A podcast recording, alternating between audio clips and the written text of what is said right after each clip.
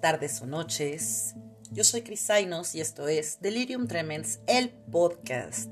Y en esta ocasión estoy nada más y nada menos con el señor de las tinieblas, de las sombras. ¿O de dónde? Mi querido Odin Krishna, ¿cómo estás? Hola, bien, bien. Gracias, gracias. Buenos días, tardes, todos.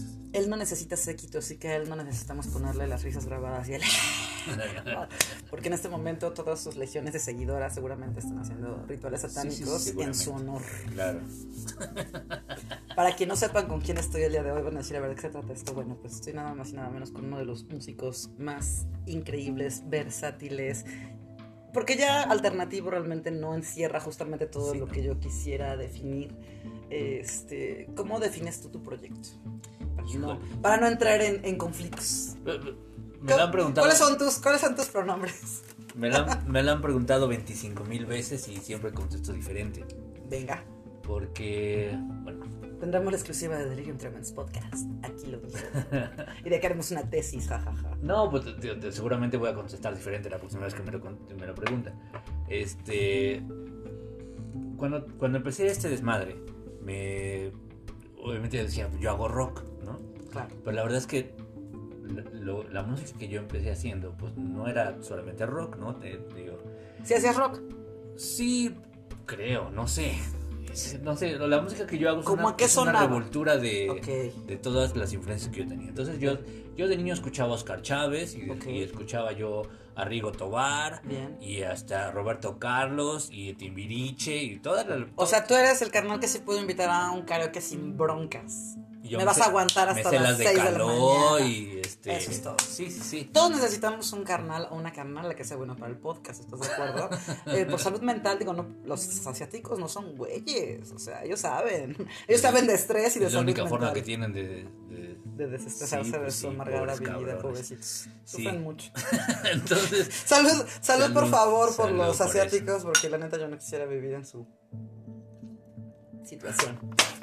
Sí, pero este, resulta que la música que yo hago sí es una revoltura de rock, ajá. Ok, Que me gusta, me gusta el grunge, eso me gusta desde chavito. bien. Pero antes del grunge no me gustaba el rock, o sea, yo odiaba a los rockeros. ¿En serio? Sí, yo... el- ¿Por qué eran malas personas e no influencias gustaban, negativas? No me gustaban. Yo era, yo era ¿Qué rapero. escuchabas? Ah, era lo que preguntaba. Yo, yo era de Vanilla Ice, MC Hammer, Caló. Por este, eso caló. Oh, yeah. Sí. Claro. Y claro. odiaba a los rockeros. ¿En verdad? Yo odiaba el ¿Eran feas rock. personas o te bajaban a las novias? Eran, sí, yo, creo que lo relacionaba con los bullies, ¿sabes? Claro, sí, sí, sí. Entonces, este, no me caían bien los rockeros. Lo entiendo. Sí pasaba. o sea, eran muy normales. Y luego, cuando, hasta que se murió Kurt Cobain fue que me empezó a gustar. O sea, más bien que le presté atención. Ah, ok, lo que te iba a decir. Así es. Al- Si no se muere Kurko, tú jamás te hubieras venido al lado oscuro. Ujú, Wow. Exacto. Gracias, Kurko. Otra alma para el señor de las tinieblas. O sea, me gustaba el rock, había escuchado Queen y los Beatles. Pero como rock más clásico, digamos, Sí, de nuestros es- papás. Exacto, la música que le gustaba a mi tío, ¿no? Ajá. Este, pero algo más pesado que eso, No. no, Ok. no. Este, los discos de rock and roll de mi mamá, que eran los Teen Tops y esas mamadas. Ah. Angélica Amarilla, tal vez. Ándale, con, este, todas esas cosas, ¿no? Pero, pero rock, rock pesadón, no. No. Me cagaban los Guns N' Roses, me cagaba este, todo el glam metal, lo, hasta la fecha lo odio. Eran maricones para ti. Poison, no, no, no, déjalo que fueran maricones, no me gustaba, me parecían payasos para mí. Bien, payasos. Ok, ok. Y este, entonces Poison, y Nada. Motley Crue, hasta la fecha lo odio, no, no, o sea, toda esa onda ochentera no me No gusta. es muy lo tuyo. lo más, lo que más me, medio me, me tragué en los ¿Qué 90 es lo fue más Bon? Jovi. Ajá, más que en los 90 no se hizo muy buena música, seamos Fue- sinceros. Ajá. fue, sí, no. fue, este, Pero era más, más- como balada rock, ¿no? exacto, ¿no? Ujú, Era más fresón. Cuando ya los Guns N' Roses se pusieron fresas, Metallica se puso fresa, o sea, ya todo eso, todo, todo ese, los, los rockeros pesadones, Creo, creí que yo era la única que no le gustaba la música después de los 90. Ahora somos panas. Sí. pero, pero no, fíjate, en los Pero, 90 pero tienes una razón, continúa, ajá. En los 90 sí me gusta la música, me gusta mucho. Yo creo que los 90 es de la década más chingona de la música. Pues por eso tu influencia synth completamente, claro. Pero en- no hemos llegado a ese punto. Y sigue. entonces, este, pues, en los 90, bueno, aparte fue el grunge, pero también a la, a la par empezó la música electrónica y Nine Inch Nails con todos super industrial y este y el hip hop, y, o sea, muchas muchas ¿Te gusta el EBM? El EBM, sí. Okay, okay. Tendremos que hacer una cápsula informativa para explicarle a los no versados qué re chingados es el EBM. Porque hay mucha gente, incluso dentro del underground, que pasó toda su vida sin saber qué carajos era eso. Si era una droga, un tipo de pila o algo donde vendían lucecitas de colores. Fíjate que a mí me costó, incluso a mí me costó mucho entender qué chingados era el EBM, ¿no? Okay. Este, por Pero tu explicación más rápida, así como para los no versados, para que Ay, Pues es que era punchis punchis más oscuro, básicamente, ¿no? Más darks, sí. dirían. Sí. ok. Y este, y, es, y por ejemplo, un, un gusto culposo mío, uh -huh. este, es el, el, todo el Eurodance de los 90, ¿no? Wow, este, claro, por supuesto. Eh, sí. sí. todo, todo el punchis punchis de los 90 okay, okay. me, me Te encanta. mama, me fascina. Ok, perfecto. Entonces, bueno, haz de cuenta que metes, fresa. metes, todo en, esa en una licuadora. Claro. Y lo que sale es la música que hago. Bien, pues qué chingón. Y con ese toque oscurón. Y, eh, entonces ya tiene mucho sentido. Por eso ahora ya puedo comprender que re chingados tiene que ver Xochitl uh -huh. con me vomito cuando te beso. Cuando te beso. Exactamente. Son dos de las rolas que a mí más me gustaron de toda tu producción. Pero estás de acuerdo que son cosas bien opuestas y, sí. que andan en rollos oscurones ambas. A lo mejor unas más en la letra. Ay, hubo una muy buena que de hecho me remitió a una. a, a un LP, si mal no recuerdo, de brujería, que es el México Bárbaro. Mm. Bueno, no es de brujería, pero tu rola sí se llama México Bárbaro. De Transmetal. De Transmetal, es correcto. Sí, sí, sí. sí. ¿Ves cómo es? Bueno, yo de repente me voy, pero tú muy bien, tú siempre sabes regresar. Estamos en sintonía. Este, sí, qué buena rola, no mames, o sea, y ese es el punto. Yo soy, por ejemplo, muy de. De repente la gente no entiende qué pedo con la trova y por qué la canción de autor. Ah, bueno, pues a mí me encanta. Soy escritora, me encantan las letras, ¿no? Entonces, esa de México Bárbaro está bien ruda, está bien, bien ruda. Igual que la de Xochitl, pero a mí la de México Bárbaro como que me, me llegó más acá, como que es acidona. Y bueno. Ahorita ustedes tendrán que hacer una pausa para ir a Spotify y escuchar cada una de las rolas que estamos diciendo, porque realmente en serio tienen que probar todos y cada uno de los sabores de este heladero musical. o sea, y vas del pistache a la nuez moscada, el amaretto, los frijoles, el aguacate. Sí. Este, me encanta, me gusta, me gusta, me gusta. Y hablando, bueno, no de frijoles precisamente, pero tendría que hacer el punto en algún momento, porque aunque a mí no me gustan las revistas del corazón, en este momento pues uno de los grandes este, escándalos que hay a tu alrededor, este, tu gran romance con Trixina, la del rancho prima, eh, ya no, yo creía que era incómoda, pero ya me quedó claro que no, muy cómoda, de Trixina, de, de Trixie de Molières, a quien le mandamos un gran saludo y por ahí etiquetaremos para por fin se, se debe ese, ese, asunto. Yo realmente estoy muy, muy preocupada porque creemos que las legiones del Señor Oscuro han perdido a un siervo. No, no, no. Cuéntanos, ¿cómo no. fue eso? ¿Dónde la conociste? ¿Y cómo es ella? ¿En qué lugar se enamoró de ti? No sé en dónde se enamoró de mí, pero no, la verdad, o sea, el, el, sí, sí, es prácticamente un chisme de. sí, es un chisme de, la, Ajá, sí, sí. De, de, esas revistas del corazón. Exacto, sí. Yo creo que quieren vender este, más publicaciones o algo, ¿no? Quieren, quieren conseguir likes. O Trabajamos juntos, ella y yo, le estoy, le estoy produciendo unas canciones. Este, no sé por qué ella se acercó a mí, pues, o sea, en vez de acercarse a Marco Antonio Solís o alguien Pues que... yo creo que porque le ha de gustar la buena música. Es que yo no entiendo por qué ustedes son tan, tan, este, estereotipados, sobre todo cuando, cuando, cuando me hacen esos comentarios. Pues porque a la morra le encanta... Es que le acabo de decir a Odín que a mí Tritsi, Tritsina la del rancho me recuerda mucho a... Lorlin Lopkin, que para los simsomaníacos en este momento pues ya deben de haberse formado en su mente las trencitas, las bubisotas, la carita dulce. Bueno, pues Tritsina por ahí va. Entonces, este, pues obviamente yo la veo y digo, pues Odín es hombre, tiene necesidades, pues tiene mucho sentido. Yo no lo juzgaría. Pero después pues, ya me entero que es cristiana y que no, entonces, hay, hay, cosas que no se puede, le pueden permitir claro, a nadie. Exactamente. Tío. Yo permito todo, Odín. O sea, yo estoy a favor de, de la diversidad estoy a favor de, de todo- todas las cosas que la gente quiera probar. Creo que estamos en este mundo para experimentar. Pero no, yo siempre he dicho, aguas con los cristianos. Y digo, no tengo nada contra los cristianos, tengo amigos cristianos muy buena onda. Pero los que a mí me han tocado, pues sí han sido medio este, psicópatas, ¿no? Entonces, yo la neta sí les tengo miedo, debo de decirlo oficialmente, que a todos los cristianos buen pedo, por favor, manden tweets y díganme, yo soy un cristiano buen pedo y no me importa que mis cuates sean fanáticos, yo soy chido. Y entiendo que el arte es una cosa y, y mi religión es otra. Hay cristianos así, ¿eh? Y son, Sí. y son, son raros, pero sí los hay. Entonces, eh, a esos cristianos les mandamos mm, muchos besos y bendiciones satánicas para todos ustedes. Este, para los que no, chingan a su madre. Este, y entonces fue cuando yo dije, este, este hombre ya eh, creo que se va a convertir al cristianismo y, y después se va a casar, lo vamos a ver ahí en los votos, este, ¿cómo le llaman? Eh, En las capitulaciones de la iglesia católica apostólica. y No, no, no, jamás, no.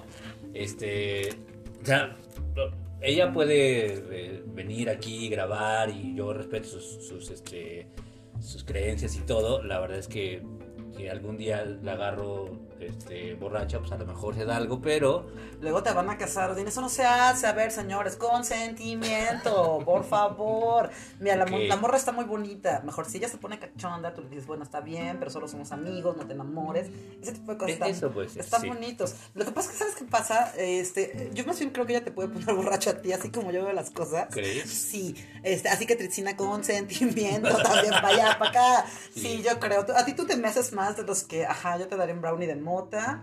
Ya que estuviera todo bien high. Sí, se saca unas fotos. No, sí, Tricina, no hagas eso, por favor. Las, las No le que- des ideas, por favor. la verdad es que ahorita estaba yo con este código Morse Sí. mandándole mensajes de este es el plan. Ya lo analizamos fríamente. No, no, No, ideas. es que se han casado varios amigos, entonces Sí. yo, yo, yo soy esa amiga que les dice, no, no, por favor, tengan cuidado.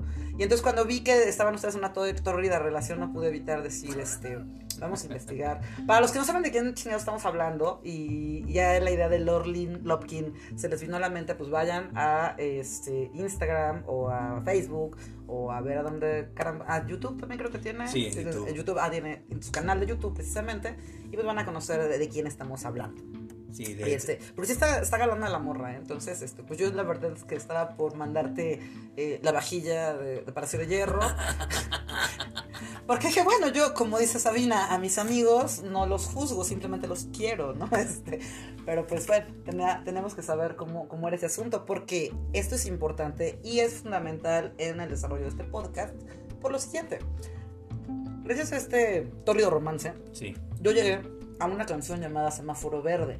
Mm. ¿Qué tienes que ver ahí?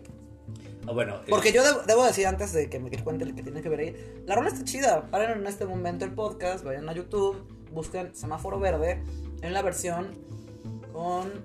Sí, aparece el la del rancho, sí, Con sí, la del rancho, de Krishna.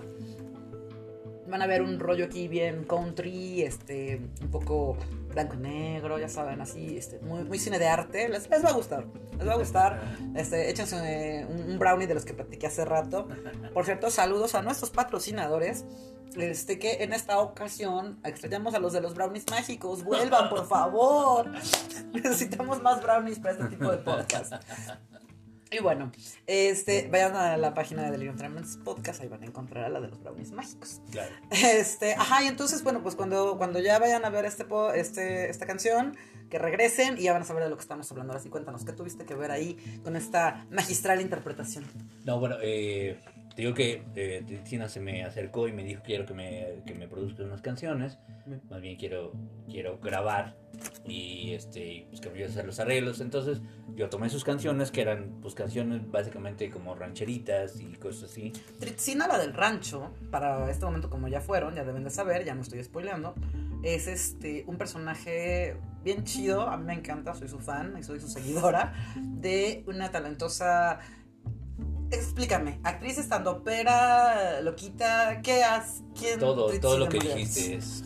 Por eso me Ah, caes bien, hermana. Las brujas locas unidas. Actriz estandopera loquita, exactamente, no lo pudiste definir mejor. Las actrices locas unidas siempre. Este, es maravillosa. eh, Ya vi dos, tres cosillas que hace. De hecho, compartí un, un, eh, sketch sobre la precarización del arte, que yo traigo ahí un rollo, y es maravillosa esta mujer. Se, se burla de nuestras desgracias de una manera muy, muy inteligente y muy bonita. Vayan a verla también. Este, y se te acerca y entonces te dice, para este, para este personaje decidió que quiere independizarse y hacer su propia carrera. Así es. Y va a grabar. Va a grabar, pero pues obviamente, pues eh, como ella hace las canciones con su guitarra, pues Ujú. necesitaba más arreglos y todo eso. Claro, más pro. Entonces, entonces, pues yo me aventé el tiro y... porque este, tú aparte de cantante, este, porque entiendo que eres productor de muchas cosas, eres productor musical. Entonces, este, pues me dijo, "Ah, ayúdame, y empecé a hacer las de sus canciones, grabamos acá y, y, pues, salió, el primer sencillo fue este, El semáforo verde. O sea, van a ser más. Sí, claro, estamos, estamos haciendo más. Este, Genial. tenemos otras dos canciones que ya van a salir. Este, va, va- va a salir una canción para, para Día de Muertos. Este, que estamos haciendo que se va a llamar este, Mujer Pagana. Ok. Este, y bueno, ya, ya verán, estamos preparando varias sorpresas y la verdad es que a mí me gusta mucho porque me saca de mi zona de confort. Como yo te he dicho, eh, bueno, eh, he hecho rock, he estado en bandas de blues, en bandas de new metal, en eh, bandas de electro dark, este, en una banda de rock latino. Platícanos tu currículum. Entonces- Queremos saber, por lo menos, saber. Menos saludos a los que fueron buen pedo. Digo, porque a veces pasa, cuando hemos estado en muchos proyectos de todo. Pero, Sí, por claro. ejemplo, a carnales, carnales así. Por ejemplo, estuviste con la Petit Mort. Estuve con la Petit Mort. Saludos este, a Polito, a Maranta, sí. Iskander, donde quiera que estés. a, A Raúl hasta este, las estrellas. A Raúlito, donde, diablo, donde el diablo lo tenga. Seguramente están chupando en este momento, está cagado de la risa, sí. burlándose de alguien. Es- es- yo creo que el infierno debe de ser así, ¿no? Haces todo lo que te gustaba en la vida, entonces, ajá. Claro. Ahí está el Raulito. Ajá, ¿estuviste Es- en la Petit? Estuve en un grupo que se llamó Dharma, que este era de nu metal. Estuve en La Serpiente Elástica, que era de Blues. Este, estuve en un grupo de rock latino que se llamaba Hiroe.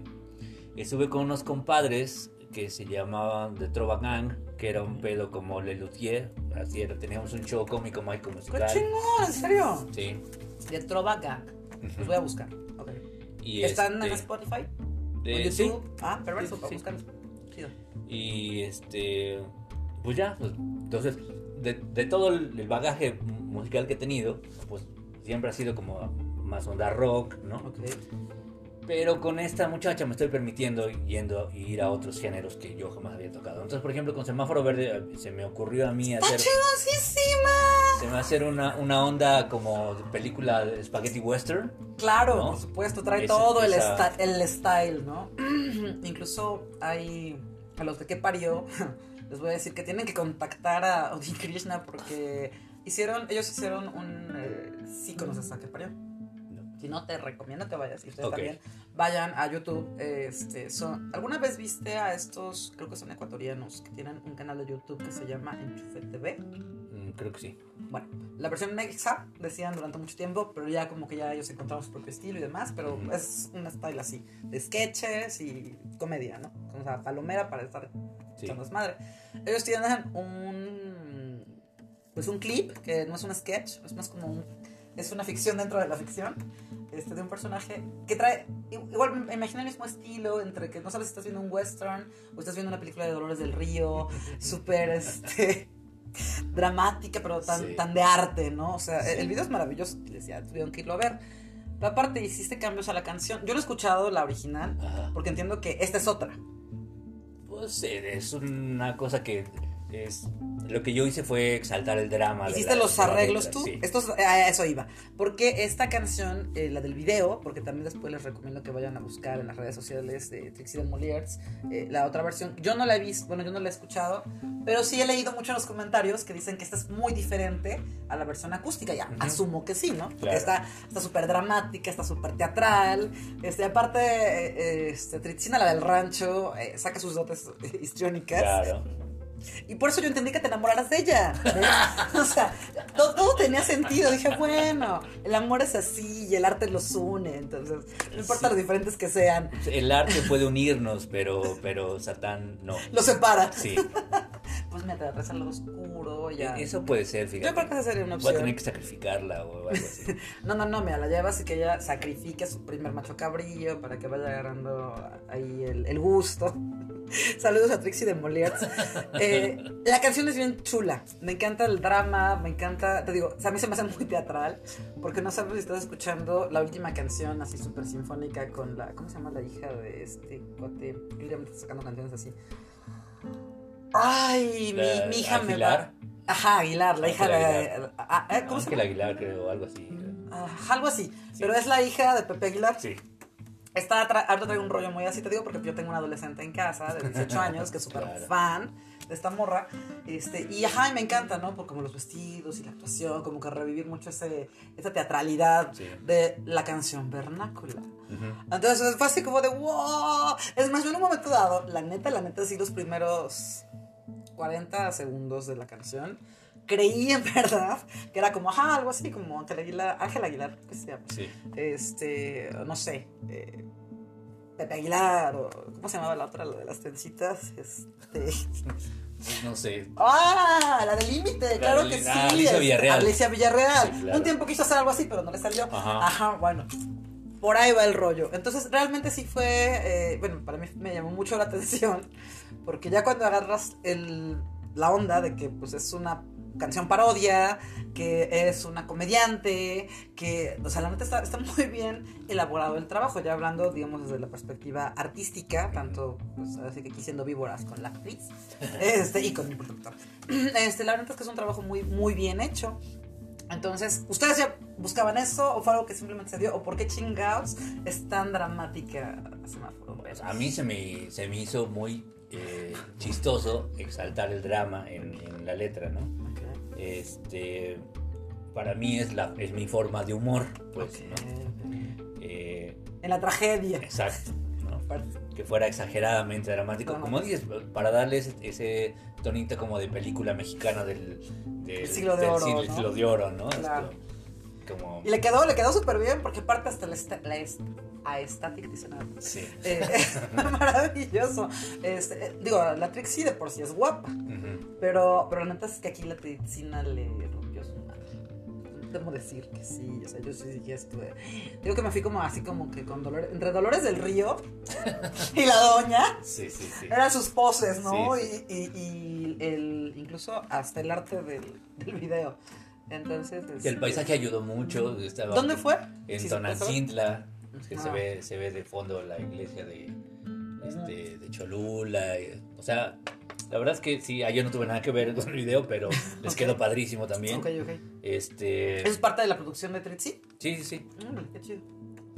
Y este, y pues bueno, eso. A mí, a mí me, me gusta jugar con, con esas ondas. En- a lo mejor en esta canción, el semáforo verde, no se notó tanto. No se nota tanto la música vernácula o, o esto, No, pero sí se nota y también se nota la teatralidad, ¿no? Porque igual también funciona como parte o como para una balada así muy pegadora de Juan Gabriel o de algo así. O funciona como para una... Se me ocurrió por las actuaciones. Yo creo que mi, mi cerebro luego, luego se fue a teatro musical, ¿no? Aquí para una escena bien intensa. Porque te remite justamente a una película, ¿no? Ujú. A lo mejor una película con más teatralidad. Sí. Pero sí, sí, es, es, es- muy chida esa, esa rola. Y entonces te diste como que esa licencia creativa de, de hacer algo diferente a lo que Así es. normalmente estás haciendo. Así es. Y, y es. y sobre esa línea vamos sobre las demás canciones que estamos trabajando, ¿no? O sea, va, estoy trabajando con Vía Norteña y estoy Chingón. haciendo. Este, O sea, no la vas a sacar de su género.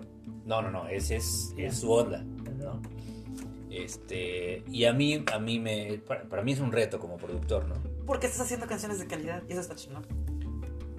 Pues bueno, espero, espero que quede. No, sí, yo, yo no sí. ah, Porque yo hace rato lo platicaba, digo, no me lo voy a, a guardar porque si no engordo, imagínate, me lo trago. Este, pero la neta, la neta, a mí no me encantan mucho las canciones parodia. Este, por ejemplo, esto sé que parió que te estoy contando. Este, ti- tienen, yo creo que hay a dos, tres buenos músicos y de hecho han pasado por ese, por son como un colectivo de actores. Este, varias chicas que cantan chido y así. Pero la verdad es que sus canciones parodias son divertidas, son ingeniosas este, y manejan cierta estética. Eh, entonces ya como que ya, ya les voy agarrando un poco más el gusto, porque tengo que a mí no me encanta. Porque de repente pues son los mismos lugares comunes, es, ajá, como que la calidad musical pues, realmente no es eh, lo fundamental. Eh, entonces cuando eh, te digo que yo noté que era una canción cómica, como hasta el minuto 40, bueno, hasta el segundo 40, o sea, fue como de, y en algún momento voy a decir otra cosa. Qué chingada. Y, y, me descubre mi misma cagada de la risa, ¿no? O sea, entonces estuvo padre, pero es que yo estaba más clavada, ¿sabes? Eh, en el video, en la teatralidad y en la calidad de la música. Por eso es que sí es. Este, y yo sé que tú eh, entenderás perfectamente que yo no estoy a favor de las falsas modestias. La carrera está chingona y lo sabes.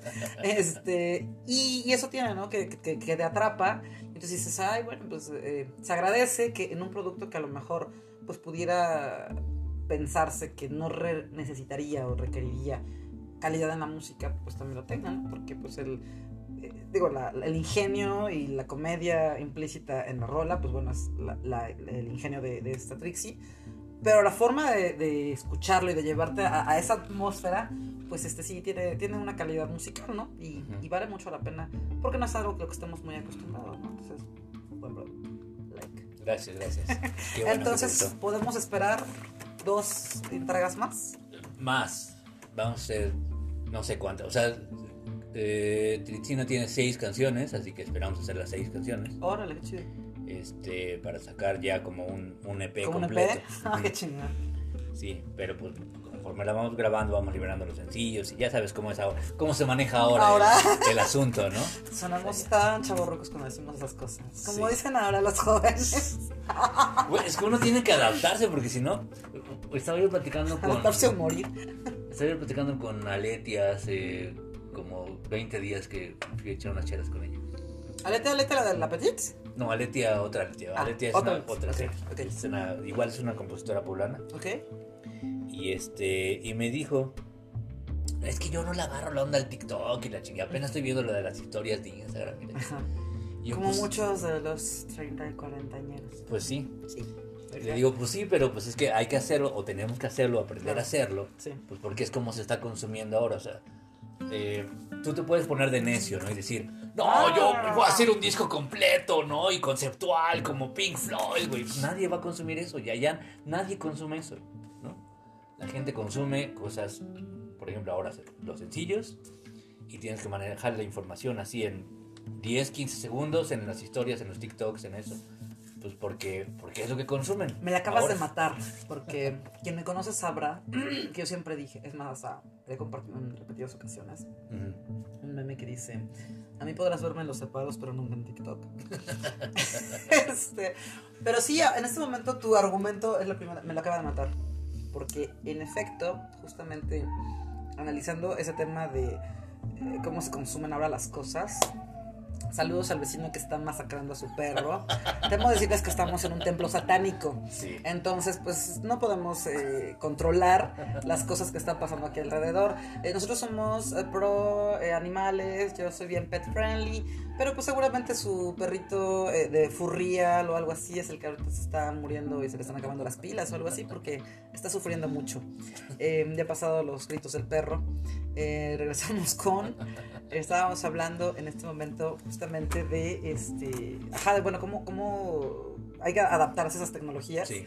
y yo te decía que este si yo sí era bien este necia en contra del TikTok este pero apenas recordaba que hace unos 10 12 años el poeta Mario Alberto Mejía me decía en un no taller, porque fue así como que estábamos echando el trago, platicando la pizza, en aquel entonces estaba Alejandra Maquia y él me dijo y se me quedó, el lector tiene prisa. Y yo decía, no, mal. O sea, baja, ¿sabes? Porque yo venía como que del rollo de echar mucho rollo, ¿no? Este, pero sí, sí, de- y no es nada más eh, en la literatura, no es nada más, eh, yo creo que en todas las expresiones del arte y en todo, si intentamos evolucionar de alguna manera, y te estoy diciendo que Mario me lo decía hace más de 12 años, en que todo este boom tecnológico todavía no se había dado. O sea, realmente a mí me daba mucha risa porque todavía le hacían burla a algunos poetas de que era de esos poetas este modernos que escribían poemas en el iPad, ¿no? Sí. Y se resistían a final de cuentas, ¿no? Y pues a final de cuentas ahora todos estamos escribiendo cosas, haciendo y diseñando cosas pues en la tablet del iPad y, Sí. y guardando, almacenando en la nube, por más que no quieras, ¿no? O sea, y Sí. puedes tener tus teras ahí en ladrillos guardados, pero siempre sabes que puede haber un temblor, puede haber una novia psicótica, puede haber muchas cosas. y siempre es bueno tener un respaldo en la, en la nube. Y Sí. antes de seguir hablando de cómo nos hemos adaptado y de qué tan viejos estamos, vamos a ir a una pequeña pausa y volvemos porque este es el momento en el que tenemos que recargar las sustancias que marean Sí. y acabar de ver qué fue lo que pasó con el vecino, su perro o el esclavo sexual que tenía amarrado allá afuera. Regresamos en un ratito más. Esto es Delirium Tremens, el podcast. Yo soy Chris Ainos y estoy con... Odin Krishna. Regresamos.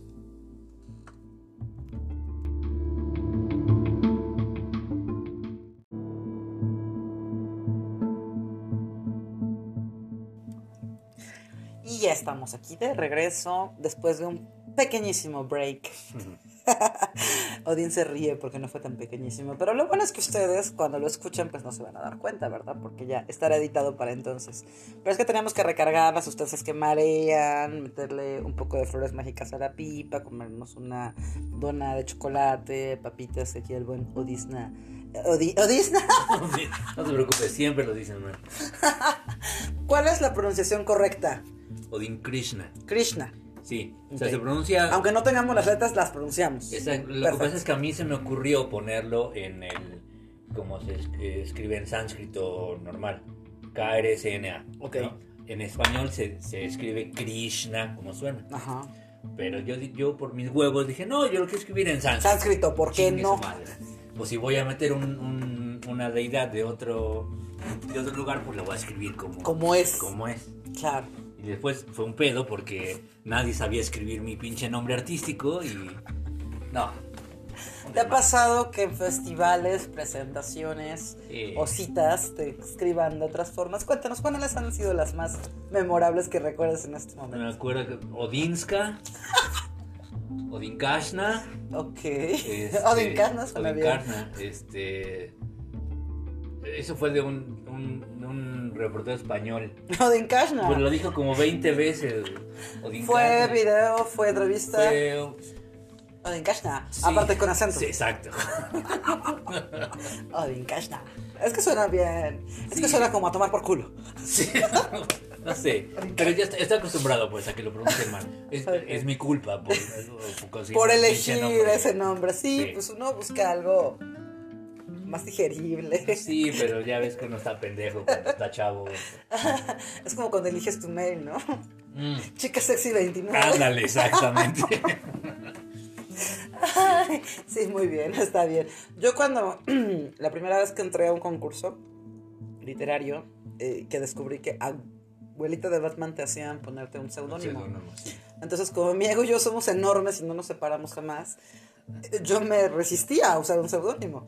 Entonces, este, pues cuando ya empecé a ver así historias de varios seudónimos, pues dije, pues Chris Zainos, ¿no? O sea, sigue siendo Cristian Zainos. Yo siempre tengo la bronca de que asumen que Cristian es hombre. Entonces, pues me hacía Chris, ¿no? Entonces ya ahora como que estás como, como una marca registrada. Y entonces, Zainos, no, no, no. Y Chris Zainos, por favor, porque ya.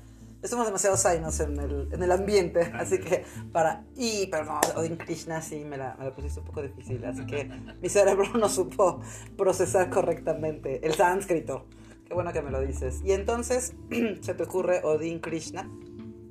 Pero estábamos hace rato hablando de que, este, aparte de que somos viejos, que había que adaptarse no solo a las nuevas tecnologías, sino incluso a las nuevas tendencias y los nuevos mercados. Porque pues no puede ser eh, el aferrado Gargamel viviendo en la colina, ¿no? como el cascarrabias. Ojo a la referencia ochentera. Por favor, manden tweets que hayan entendido la, la referencia ochentera porque quiero estar segura que lo que me dicen las estadísticas es verdad y que somos de la misma generación. Pero sí puede ser, o sea, no está mal ser un Gargamel, ¿no? Este, no está mal que, que quieras hacer, por ejemplo, que digas, yo quiero sacar mi música en vinilo y hacer puros eh, long plays, ¿no? Está chingón. Oh, Siempre y cuando tengas el mercado que te lo compre. Eso, o sea, está bien. Que yo creo que, eh, bueno, no sé. A mí, ¿será que ahora en la pandemia yo, yo sentí como que me voló el cerebro y descubrí que es que hay un mercado para todo? Ujú. Realmente si te pones a buscar hay un mercado para todo y a lo mejor quizá es a veces como que pegarle a el cómo llegar a esos mercados.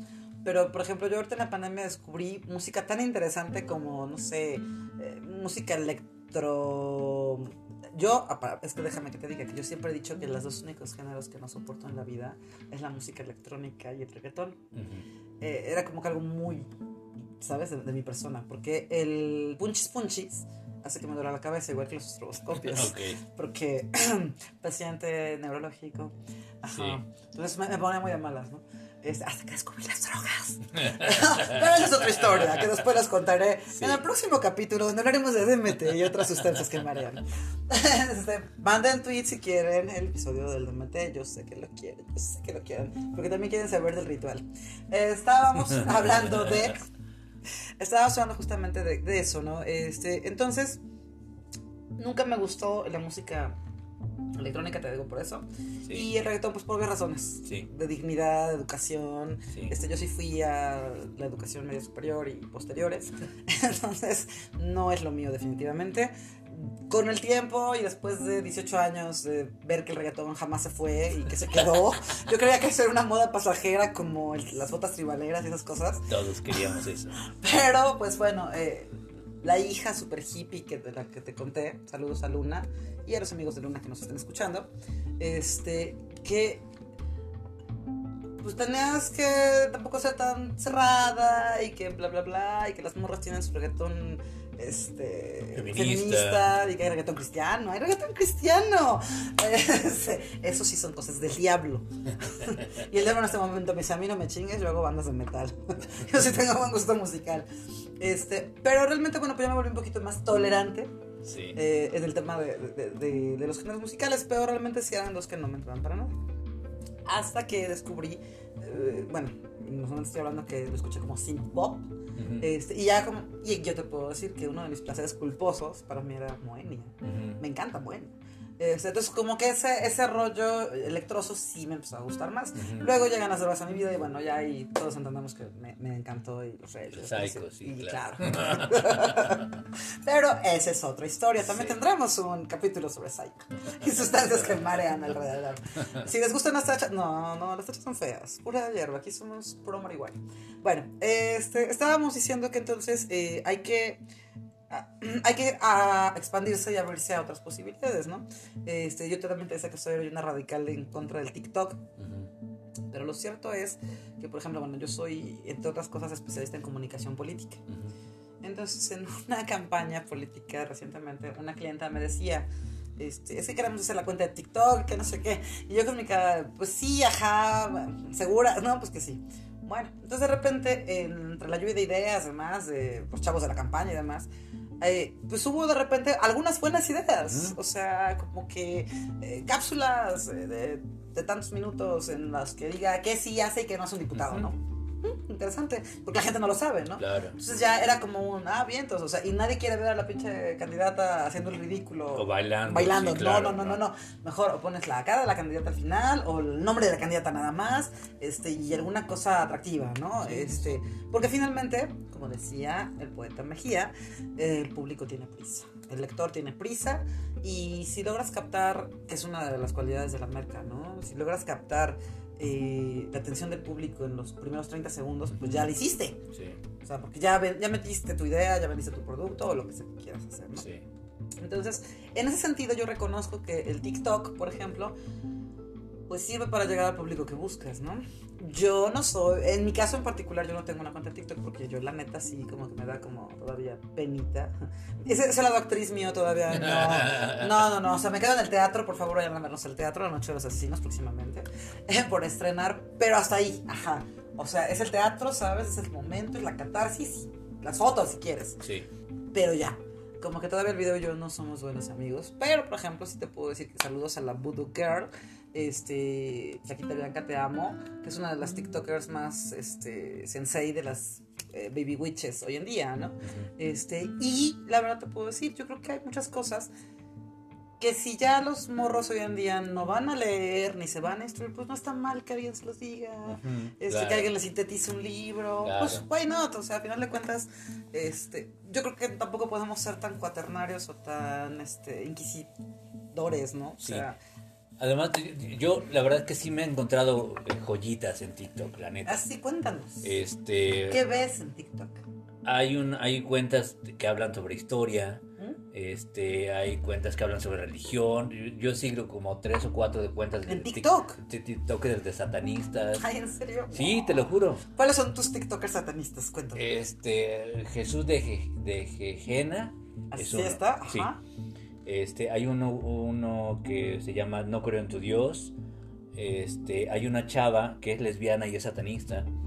Este, que también está bien, o sea, que te da este, igual. eh, ¿Cómo qué son los contenidos más o menos? Por ejemplo, esta chava este, te explica en 20 segundos. Este, Belial era bla bla bla bla, bla, y te explica, ¿no? Y este el, el rito de tal del satanismo, porque hay varios tipos de satanismo, ¿no? Sí, sí. Te explica, ¿no? Y según los teológicos, bla, bla, bla. Ah, ok. Y entonces, y, y- y el- y es la ventaja del TikTok, como dices, ¿no? De, Pues si, hay- que no, si alguien no quiere leer. ¿no? O le da hueva informarse y leer la Biblia satánica, pues eh, con los TikToks Claro. eh, Por lo menos sabrán se avientan que 5 ser o 6 satánico TikToks. no es Matar los sesos a tu gato, Sí. sino que más va más por el tema nihilista, ¿no? Y a lo mejor les prenda el foco buscar a quien... Exacto. Claro, claro. Y entonces, eh, siempre y cuando tú busques pues, la información que te interesa, interesa. ¿no? Este, hay, yo descubrí en TikTok que hay de todo. Hay, hay, digo, hay historiadores este, que hablan de historia de México, de historia mundial, este, de, de maestros de náhuatl, este, así, un montón, ¿no?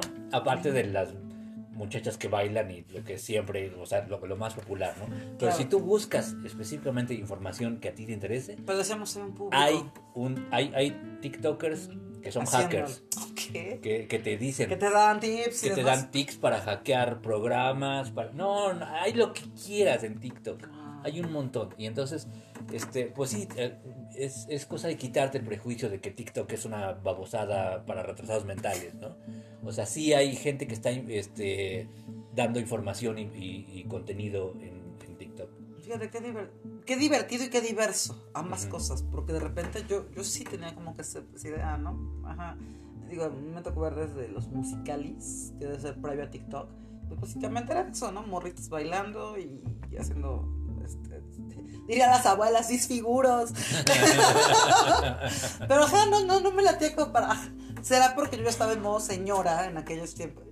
Tiene mucho que ver la pandemia. Yo creo que en la pandemia Sí. todos tuvimos mucho tiempo. Digo, habíamos los que ya éramos de por sí freaks y vivíamos encerrados en nuestra casa Ujú. y trabajábamos en casa y eso, pero como que la pandemia eh, nos dio esa oportunidad de ser cínicos sí y demostrar al mundo cómo era fácil vivir en tu casa sin ver a nadie y pegado al internet. sí ya, ya no había prejuicios que dijeran, ponte a hacer algo. claro Bueno, pues este, el caso es que ahorita en la pandemia eh, yo me volví muy fan de, de los podcasts, obviamente, este, porque podcaster, pero eh, también de, de los, eh, yo no era, aunque no lo creas, yo descubrí muy tarde los tutoriales de YouTube. Ajá. Entonces realmente me volví fan de todo lo que te enseñan a hacer en YouTube. Entonces tengo mis este, canales de cocina, porque señora, pues Sí, a claro. hacer pan y guisar y esas cosas. Este, canales de historia, precisamente, este, de mitología griega, este, de canciones parodias, por Sí. ejemplo, estos cuates de Destripando la Historia los descubrí por la canción de Thor, que era una bien metalera de Sí, acá. sí. Entonces, saludos a Laurita, saludos a Laurita de TV Playa, que me puso a Thor de, de Destripando la Historia. Este, y entonces me di cuenta de que había un eh, canal de YouTube para lo que se me antojara hacer, ¿no? Sí. A mí me gusta el yoga. Y entonces, este, pues cuando me regreso a Puebla, pues aquí no hay como que estudios de yoga en cada esquina como en Playa del Carmen. Claro. Que hay, yo creo que pasas dos calles y hay tres estudios de yoga. Sí. Este, la banda yogi es mucha allá en Playa del Carmen. Este, Hashtag hippie. super hippie. Sí. Bueno, es que ya luego llegas a Tulum. porque todos, todos los yogis viven en Playa del Carmen, pero trabajan en Tulum. Así, así funciona, sí. Eh, Cancún no cuenta porque Cancún es como un defesote. Sí. Nada con playa, ¿no? sí, no, que alguna vez escuché a alguien decir, este, yo me vine a vivir a playa porque en Cancún a mí me tocó ser, era ya recepcionista. Ajá.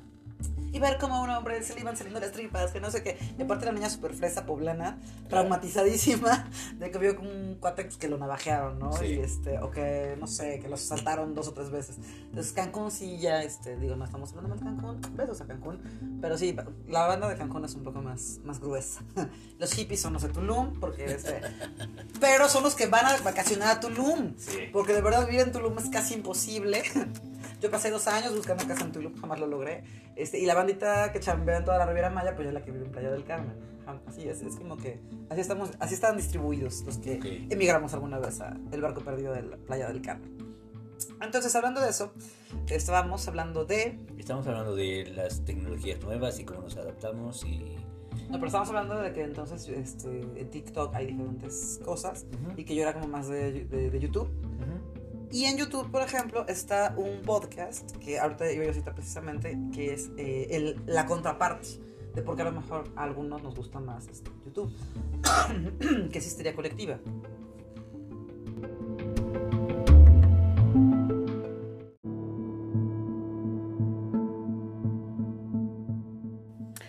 Que ellos hacen un podcast eh, que tú puedes encontrar en eh, Spotify. Ujú. Pero también eh, puedes ver la versión video, o sea, la versión con ellos Sí, y sus sí. las caritas, en YouTube.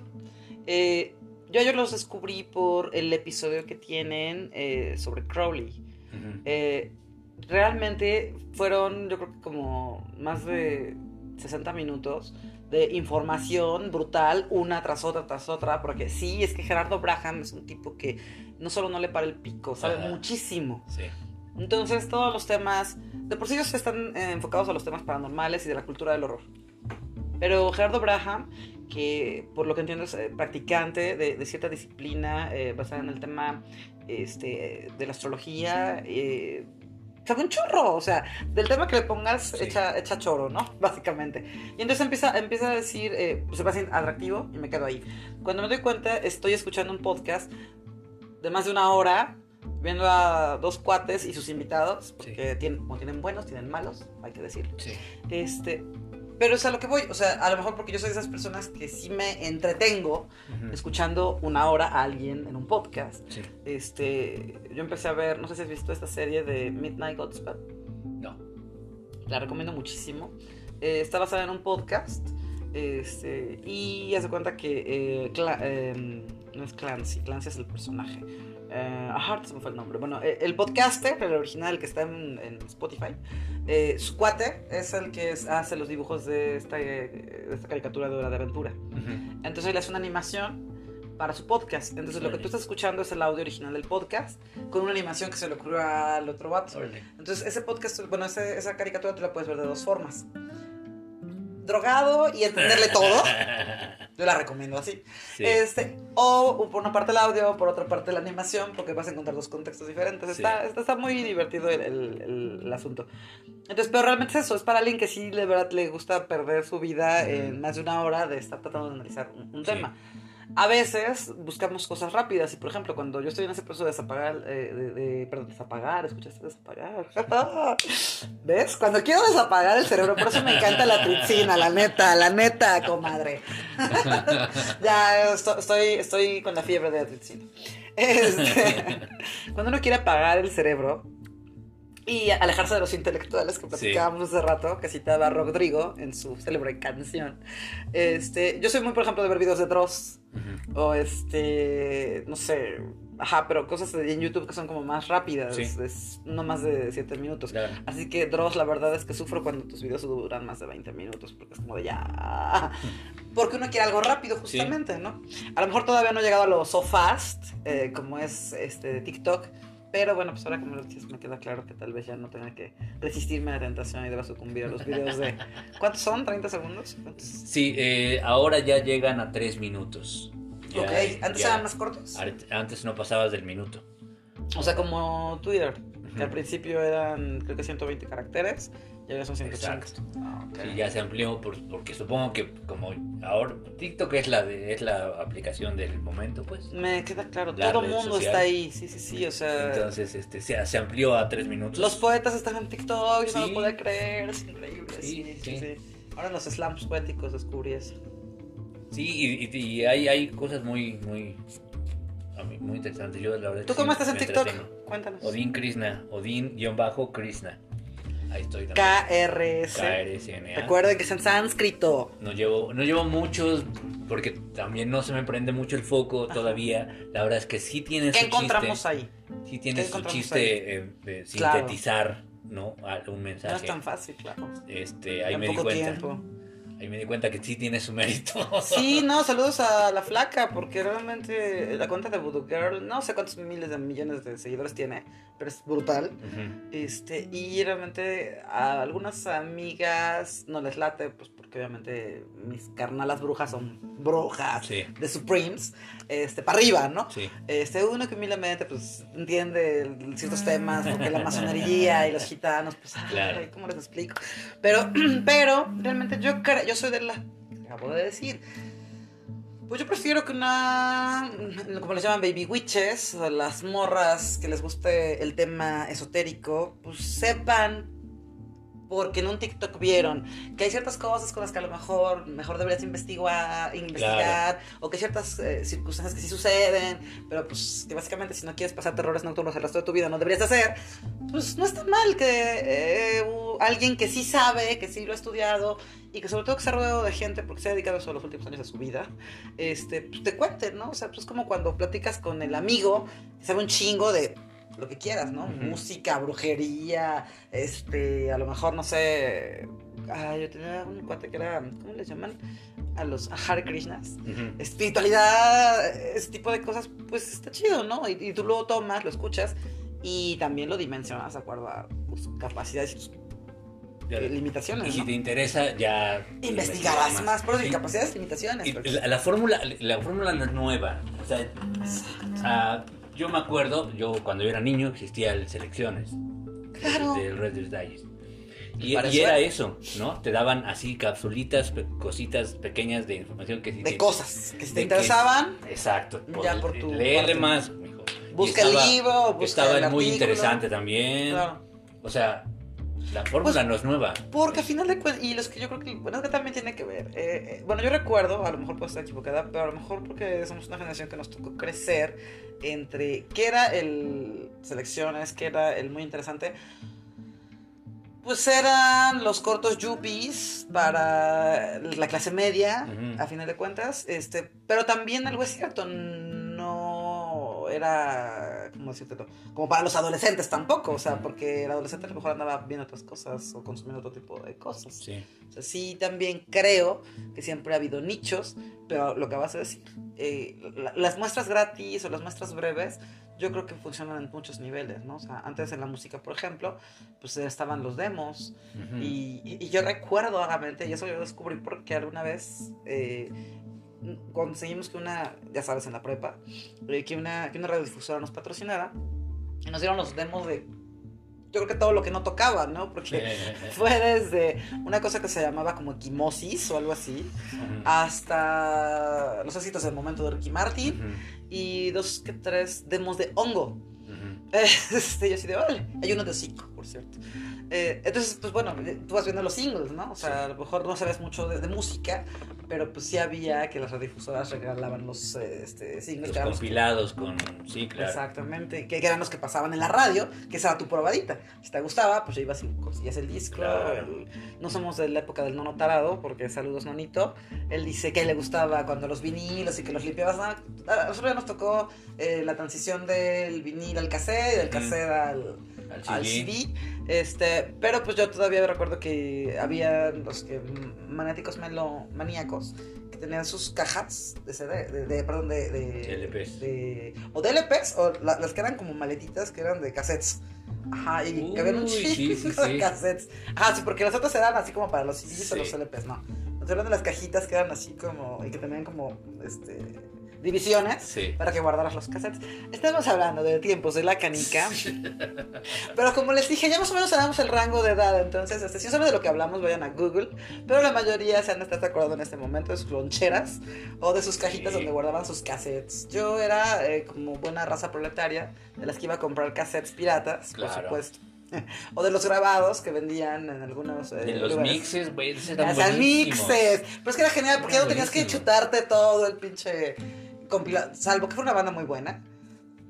Podías tener mixes de varias cosas. ¿no? Entonces era- Pero, pero- y, y eras- eran maravillosos. Yo me acuerdo que en uno de esos cassettes que compré en el mercado, o sea, descubría la maldita vecindad, por ejemplo, ¿no? Ok, Cuando- en un compilado de rock. En un co- compilado de música así De revuelta. todo. de todo, ok, ¿no? claro. Son buenísimos. Y entonces, ¿y estos güeyes qué son? Porque estaban cantando, aparte la canción, me acuerdo muy bien, era una canción de Hermano Manzanero, era este, la de Esta tarde vi llover, Claro. Pero tocada por la maldita vecindad. O sea, Hasta ahí conociste la maldita ahí vecindad. conocí a la- a la Ay, vecindad. ¿cómo ya crees? La maldita vecindad rifa. Y- Va del danzón al ska. Y por ejemplo, y conocí por ejemplo a Prodigy. Ok. Igual en uno de esos cassettes. Compilados. Ok. Yo no sabía que era Prodigy. Yo descubrí que era Prodigy 15 años después, así de. Esa canción yo, Yo la escuchaba cuando era niño. Sí, y ahora tenían un cassette esa canción. ¿Cómo? ¿A poco esos güeyes eran Prodigy? No mames. Sí. Entonces, este, pues sí, escuchabas mucha música, no sabías ni quién la tocaba porque era mix del Pepito, ¿no?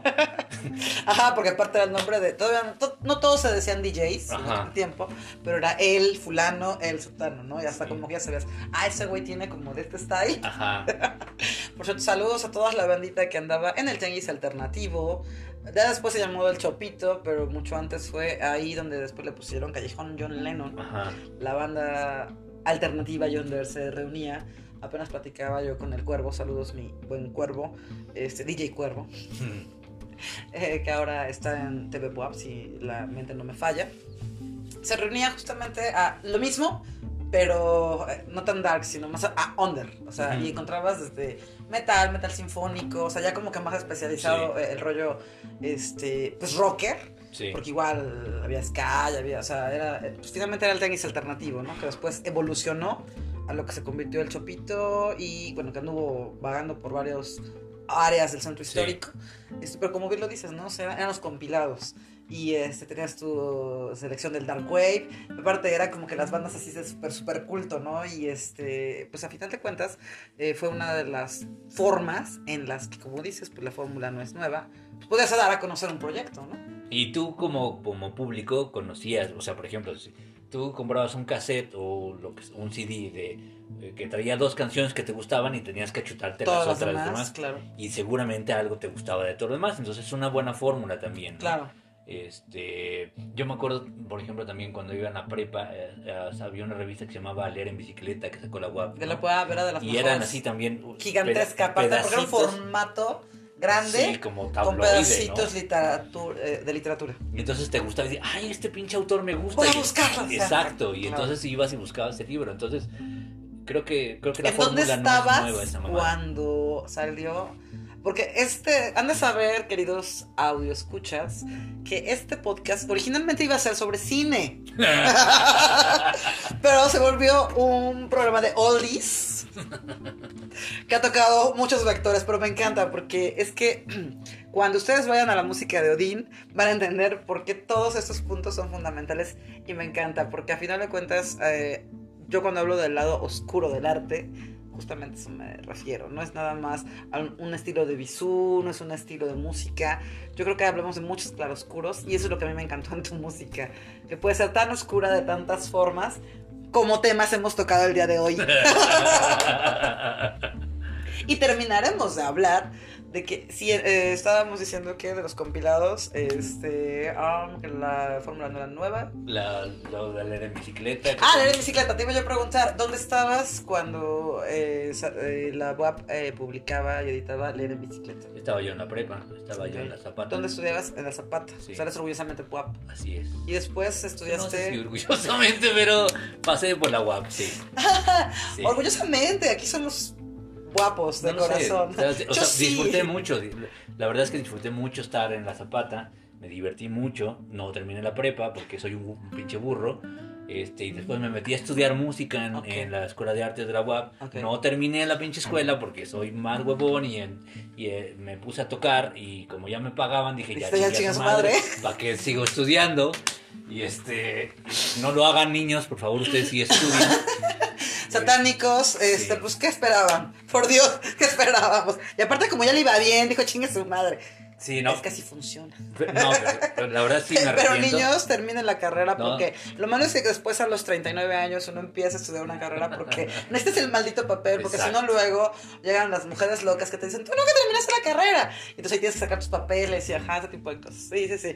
Y entonces lo van a tener que hacer y les va a salir más caro. Sí, así que mejor estudien. Mejor me- estudien hacer clases. Lo que se les pegue la rechingada gana, Sí, porque van a acabar ahí de todas maneras. exacto. So, eso lo podemos llamar, a este, a este pedazo le podemos llamar crónicas de chavos rucos. Es un consejo de vida que le estamos adelantando, güey. Se ahorran 20 años de Exacto. bronca. Porque Sí. tardes van a llegar a eso y como un, dos o tres descensos a las clonas. Pero bueno, esa es otra historia. Sí, van a necesitar terapia y sí. A Estamos ahorrándoles una lana, la verdad, Sí. a ellos, a sus parejas y a sus papás. Y a sus Entonces, papás también, sí, sobre sí. todo, porque, Porque son los que acaban pagando la tercera. su manutención y luego... No, ya, mijo, ¿no te quieres independizar ya, mijo? Sí. Este, vamos a seguir escribiendo tus versos. Sí, la verdad, sí. Mamá, voy a presentar mi poemario. Sí, así funciona. Pero bueno, sí que dedicar al arte de suerte, amiguitos. O sea, está chingón, güey. Nada más que... este, Ese sí es el lado oscuro del arte. Que nadie te dice. Sí, eso es, es- digo, está, está bien eh, vivir la bohemia y eso, pedo, pero este Pues está chido, barato. pero tarde o temprano. exacto, ya después de los años, ya en retrospectiva ya lo ves y dices, güey, si la cagué un chingo de veces, lo hubiera yo terminado, o sea, me hubiera ahorrado 10 años, fácil. Y ya, la- y ya encuentras que después dices, bueno, cuando tengo 40 ya tengo el varo, soy sensual, ya puedo dedicarme a la bohemia. ¿Por qué chingados no me dedico a ser varo? Sí, lo sé. Pero Sí. bueno, es, es parte de ser rockstar. Y estábamos diciendo que entonces cuando estaba leer en bicicleta justamente era el mismo formato. Ujú. Pequeños eh, probaditas. Sí, Y de todo, ¿no? O sea, porque aparte creo que hasta iban por... eh, bueno, es que, ¿sabes qué pasa? Era la armonía. Era la armonía de la estética, de la fotografía, sí. lo bonito de la edición. Para los que no tienen idea de lo que estamos hablando, por favor vayan y busquen. Yo creo que en las, en los almanaques de la UAP o algo así Todavía debe existir. sí, no sé. Todavía la hacen, no, ya sí, no. ¿no? ¿no? porque después se convirtió, creo, porque por ahí supe, si me estoy equivocando, por favor, amigo que me contaste esta historia, corrígeme. Pero yo por ahí me enteré que un par de los editores de eh, en Bicicleta terminaron un proyecto también de la UAP, porque ya no se publicaba Leer en Bicicleta, que se llamó Una Teta. Que también tenía mucho ese tema muy estético y artístico, pero fue posterior. Y ya, ya no era gran formato, o sea, como que se ve que sí les redujeron el presupuesto, porque aparte leer en bicicleta entiendo que era un proyecto mucho más grande. Y hacían un tiraje enorme, las regalaban a 10 Me regalaban, Sí. porque entonces mi querido rector Agüera, a quien yo le mando un fuerte saludo hasta Cancún, en donde está en su universidad hermosa y preciosa, se preocupaba por los alumnos. Sí, Sí. Hay, hay, hay un meme que lo ilustra. Pueden venir a Delirium Tremens Podcast y buscarlo, porque ya luego me dicen que yo hago propaganda en estos podcasts y no es así. Yo solo hablo de la feria como me fue en ella. Y en Sí, mis claro. tiempos nos llevaban lucha libre a la universidad. Ah, sí. O sea, llevaban a la parca. Señoras, si ustedes no han visto la parca, no han vivido, lleven a sus niños a la lucha libre. No, yo me acuerdo que en mi prepa iba a tocar ruido subterráneo a la ¡Claro! tardeada, o sea, Gerardo Pablo, saludos a donde quiera que estés. Iba a tocar a la Facultad de Derecho. Gratis, obviamente sí, gratis. sí, era, era Eran otros muy tiempos. padre, sí. Entonces, ¿cómo no voy a querer a mi amado extractor? Donde quiera que estés, te mando besos, Enrique. Y bueno, este, estábamos diciendo, por cierto, vayan a votar si escuchan este podcast. Bueno, no, ya no les va a dar tiempo, ya las elecciones ya pasaron. Pero bueno, esperamos que hayan votado y que haya ganado la doctora Lilia Cedillo. Besitos también. Porque orgullosamente universitarios. Ok. Este, y bueno, entonces el caso es que una teta tenía más o menos como que el mismo, eh, pues no me- el mismo concepto, pero sí, eh, por lo menos la misma, yo siento que la misma calidad y un poquito, pero ya como que más en chiquito. Sí, Y no sé si aún se siga publicando, ahí sí estaría yo mintiéndote si te, si te dijera yo, pero pues supongo que algo, de- ah, bueno, debe estar haciendo la web. Así que, este, va, Pues patrocínanos. Supongo que ahora ya todos lo están enfocando a... A la biblioteca central, TV ¿no? Pap, TV WAP también, o sea, que es No como su creo, es que fíjate que la UAP es todo un universo, este, y por lo que yo entiendo, TV UAP es una cosa, Biblioteca Central es otra cosa, Farmacias Fleming es otra cosa, ajá, y por ejemplo, yo creo que ese tipo de publicaciones más bien deben de estar girando alrededor del tema de la Biblioteca Central, supongo. Pues era de vicerrectoría, creo, ¿no? Exacto, porque era de la Vicerrectoría de Difusión y Cultura. Entonces, este, por eso dije, a patrocínanos. Este, nosotros te queremos mucho. Eh, y ese es el punto que de repente, este, ¿sabes qué pasa? Que como que en aquellos tiempos eh, benignos eh, había mucho presupuesto. Entonces ahora la fiscalización pues ya es muy perra. Entonces entendemos que pues ahora yo creo que invierten más como que en los edificios y ese tipo de cosas. Porque cosas como publicaciones que se regalan no entienden que la gente necesita consumir arte, pero bueno. Así que eh, próximas autoridades municipales, estatales y, oh señor comandante Lord eh, Andrés Manuel López Obrador, patrocínanos también, o por lo menos metan de lana al arte, porque es necesario. Y eso iba justamente ahorita que ya, está, digo, ya que estamos tocando todas los, las aristas de lo oscuro del arte.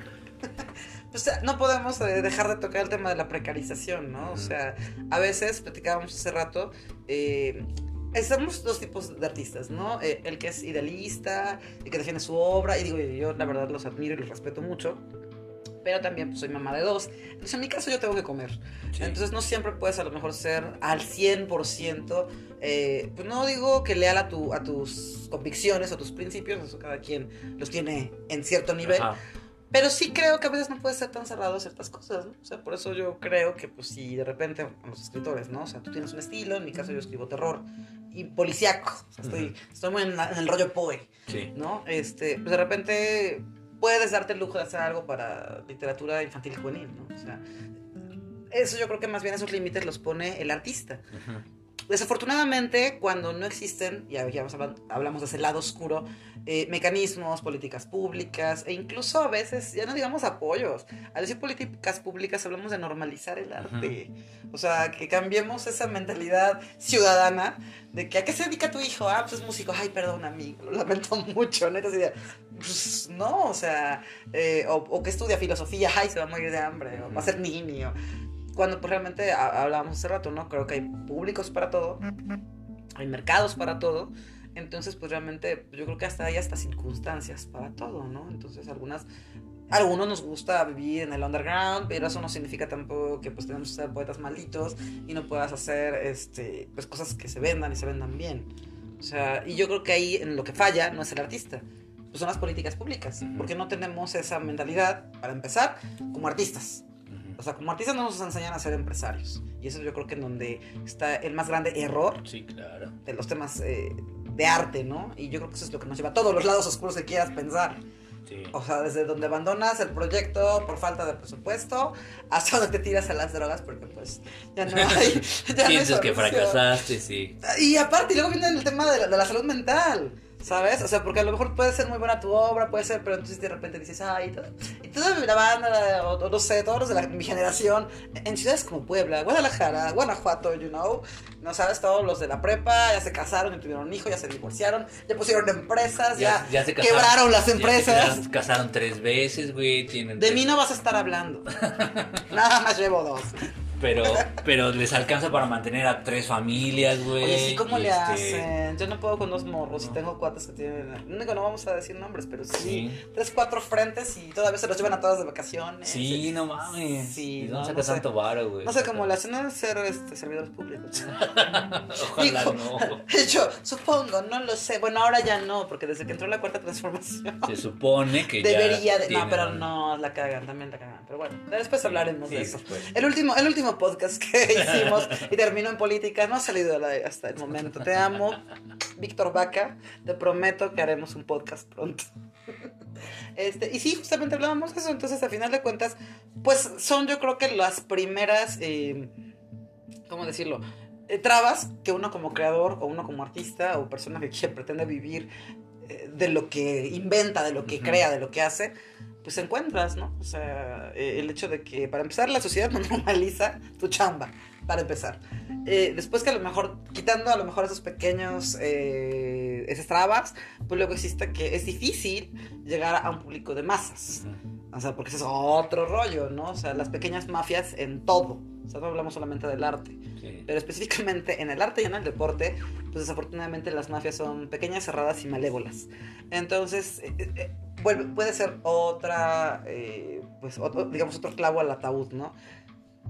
Sin embargo, circunstancias como la pandemia que acabamos de vivir, pues yo creo que como rompieron su madre a muchas cosas, pues también a ciertas cosas que creíamos como que intocables, ¿no? Como las disqueras, como las editoriales, como ese pequeño círculo periodístico. O sea, realmente hoy cualquier creador de lo que sea, pues a lo mejor tienes una buena idea, eh, a, a lo mejor ya hay un poco más de foros en donde puedas eh, pues encontrar a alguien que, que le interesa lo que estás produciendo.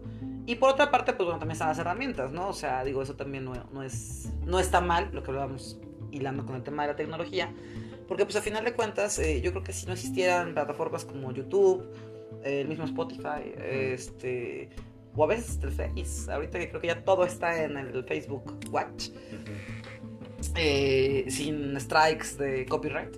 Eh, no me escuches Mark Zuckerberg, eso no es cierto, para nada, estoy, estoy drogada, no me hagas mucho caso. Este, hay muchas cosas que a lo mejor no se podrían eh, hacer llegar a sus públicos, ¿no? O sea, como cosas muy específicas, como este taza de cráneo esmaltada en Sí. color verde o collar de dije steampunk eh, super nice Sí. como si lo quisieras comprar en Palacio de Hierro no o sea pues esas cosas tienes que ir y buscar a ver qué artista en plástico está haciendo fotografía de no sé qué qué artista en plástico está haciendo alfarería no sé no porque sí existe ese público pero a lo mejor nosotros en Latinoamérica no estamos muy acostumbrados a, a- a él, ¿no? Entonces, pues básicamente yo creo. Acabo de terminar mi, este, mi, mi participación grillesca, lo siento, síganme. En Twitter estoy como bajo grillando. Si quieren escuchar más eh, discursos po- sociopolíticos sobre la precarización del arte. Este, pero es que sí, bueno, yo siempre vuelvo a ese punto porque creo que el común denominador de la gran mayoría de los artistas que han venido a este podcast y que me han sabido entender es ese punto, ¿no? En el, sea lo que sea que hagas, eh, escribas, pintes, hagas música, eh, arte plástico, eh, etcétera, escénico, danza, saludos a la gitanita, chula. Eh, vayan a los que les interese el tribal y la danza de vientre, por favor, manden un mensaje a Dalium Tremens Podcast y les vamos a canalizar con la mejor de todas. Este, Gema Zapata. Eh, es que hay que recordar a los sponsors. Sí, sí. Este, y justamente es eso, o sea, la única forma en la que podrías promover tus clases eh, o las cosas que estás creando, pues definitivamente son estos medios eh, que en este momento tenemos al alcance absolutamente la gran mayoría de los que tenemos un teléfono celular en el bolsillo, ¿no? Sí, y y creo- por ejemplo, eso creo que fue algo, un, un- algo que MySpace disparó, que fue como, este, que originó que... que Plataformas para creadores, ¿no? Es- ¿no? Que, que fue que todos tuviéramos la posibilidad de Hacer algo. de, de estar compitiendo a- al mismo nivel de los de los músicos este, consagrados, ¿no? O sea, no solo de los músicos, porque fíjate que MySpace fue un, este, un fenómeno, yo no sé si llamarlo fenómeno cultural, sin embargo sí creo que fue un fenómeno de redes sociales. Porque al inicio, digo, ya al rato todos tenemos un MySpace, pero al inicio eh, fue muy interesante eso de, de jalar a las bandas, eh, como dices, consagradas, o por lo menos de, de producción masiva, o de consumo masivo, por así Sí. decirlo. Pero se fueron a diferentes géneros. Ujú. Y entonces lo mismo, Café Tacuba tenía su MySpace, como Human Drama tenía MySpace, ¿no? Sí. Entonces, este, sí fue como que juntando ahí. Y entonces los creadores que consumían esas bandas dijeron, ah, pues aquí también puedo. El vampirito te está consumiendo. Este, digo, yo también a mis carnales, este, mosquitos, procuro no matarlos, pero últimamente andan muy ponzoños, entonces parecen poblanos. Este, les dio esa oportunidad, como dices, de estar a la altura o en la misma plataforma que los que tenían grandes disqueras y grandes productoras detrás, ¿no? Y entonces no solamente surgieron músicos, surgieron productoras. Sí. Entonces, eh, pues hubo la banda que dijo, ¿sabes qué? Yo tengo la capacidad de producir a dos o tres músicos, o vamos a juntarnos entre dos o tres banditas, porque creo que después hasta músicos hicieron sus propias productoras. Este, que jamás hubiera dado esa oportunidad si no hubiera existido como Claro. en MySpace, ¿no? Y, se, y saltó a otras disciplinas, porque, por ejemplo, muchos escritores estábamos en MySpace. ¿Por qué? Pues porque no faltaba que hacías el guion de la película, de que la banda hizo un soundtrack, o no faltaba que tu carnala, que también era actriz, este, salió en el disco de Sí, sí, sí. El Clan, por ejemplo. Saludos, Bianca, de nuevo. Este, y eso generó que como que se hiciera una, pues sí, una comunidad, a final de cuentas, eh, artística en redes sociales. Que yo creo que es algo que no ha vuelto a tener ninguna red social como característica principal, ¿no? Fíjate que ahora Salvo que me equivoque. Ahora en esta pandemia, este, yo descubrí que em, en Twitch, Ok. Twitch es una, es una ¿La de los gamers? streaming, ajá, ajá, que la aprovecharon los gamers, ¿no? Sí, y sí. básicamente, este, Está lleno de gamers. sí, Ajá. pero haz de cuenta que, por ejemplo, un güey pues, se pone a jugar Mario Bros, lo que sea, cualquier juego que sea ahora de moda, y hay 7000 personas viendo cómo juega, ¿no? Sí. O sea, es algo así que no la crees. Yo tampoco ¿No? lo creía, pero tengo hijos que aman a gamers. sí. Y entonces... eh, Incluso muchos- youtubers se fueron a Twitch. Ajá, exacto. Se va- se- muchos se agarraron y dijeron, bueno, pues aquí está el pan. Sí, porque el modelo de negocio de Twitch es mucho más interesante que el de YouTube. Y entonces y este, se, fueron, se fueron a Twitch.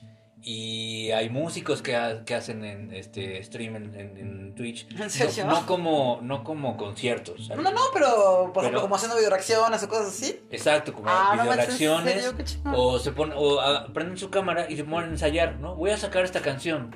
O te voy a enseñar a tocar esta canción. Y la banda que quiere se conecta y lo. oh, Exacto. Y entonces, este. ¿Tú tienes Twitch? Yo tengo Twitch, pero también es algo a lo que no le, No le has dedicado mucho no tiempo. le he dedicado tiempo. Porque Queremos también es- ver a Odin Krishna. Ya le dije que lo quiero ver reaccionando a canciones de Carlos Witz. Sí, yo lo haré, lo haré. Las videoreacciones de, es algo. de las tías cristianas, de la Cristina. Y, y, por ejemplo, es- este, ahora que, que con lo de la pandemia, pues, pues yo tuve que aprender a hacer. ah, dije, pues si quiero estar en esas cosas, una de dos. O aprendo a hacer streamings o aprendo a editar videos. ¿No? O las dos cosas. Entonces lo que me puse a hacer Ajá. fue ver tut- tutoriales de YouTube para aprender a Premiere, editar, ¿no?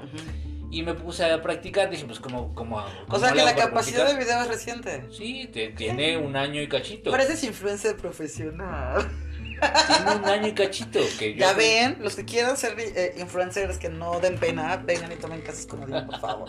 Es que luego hay cada cosa que dices, ay señor. Todo, está- todo está en YouTube, o sea, Claro. no, no, este, no necesitas tomar un curso especial. Pero estás de acuerdo que sí es necesario, y a lo mejor porque somos esta generación casi nos educaron. Todo lo que quieras hacer lo puedes hacer, pues estudialo, ¿no? De alguna manera. Eh, en el caso del podcast, por ejemplo, a mí me da risa y a la vez. Ya no me da pena, pero sí diría por ahí me muerdo mi rebozo porque yo sí tengo que decir que tomé cursos de podcast. Porque realmente el punto, o sea, ya traía yo el rollo de hacer algo de... eh, nosotros hicimos eh, radio por internet un tiempo, pero era otra cosa el streaming es de radio. Claro, el podcast tiene su mística, porque al final de cuentas no estás nada más enfocado al en vivo, sino a quien después va a agarrar y va a decir, ay, mira, a mí me interesa escuchar este, a- los temas de los ochentas y de los ancianos y chaburrucos con el Odin Krishna, ¿no? Porque es que es- me encanta su música y me encantan las mamadas que dice. Pero ese es el punto, ya es un público Sí. que sabe qué es lo que va a escuchar o a lo mejor que está dispuesto, porque también habemos los eh, podcast eh, fanáticos que nos gusta como que ver, hoy voy a escuchar tal cosa Ujú. y buscas, ¿no? A lo mejor algo que, que te pueda interesar, porque también es como encontrar música, Ujú. de repente encontrar un podcast que te, que te llame, ¿no?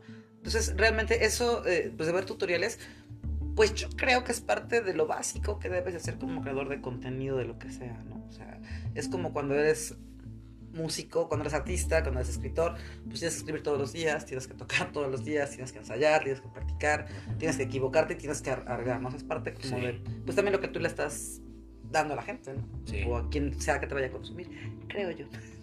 Sí, y eso, pues es que porque ahora con tanto tiempo libre, pues lo que tenía yo que hacer era pues ponerme a estudiar, ¿no? Y para mejorar mi música y lo que le presento a la gente, ¿no?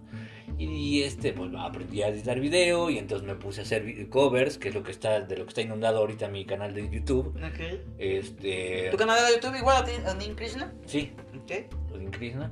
Y este, pues, eh, igual agarré canciones que me gustan y dije, pues voy a, voy a, a poner en práctica lo que estoy aprendiendo en mis Claro. cursos de Premiere.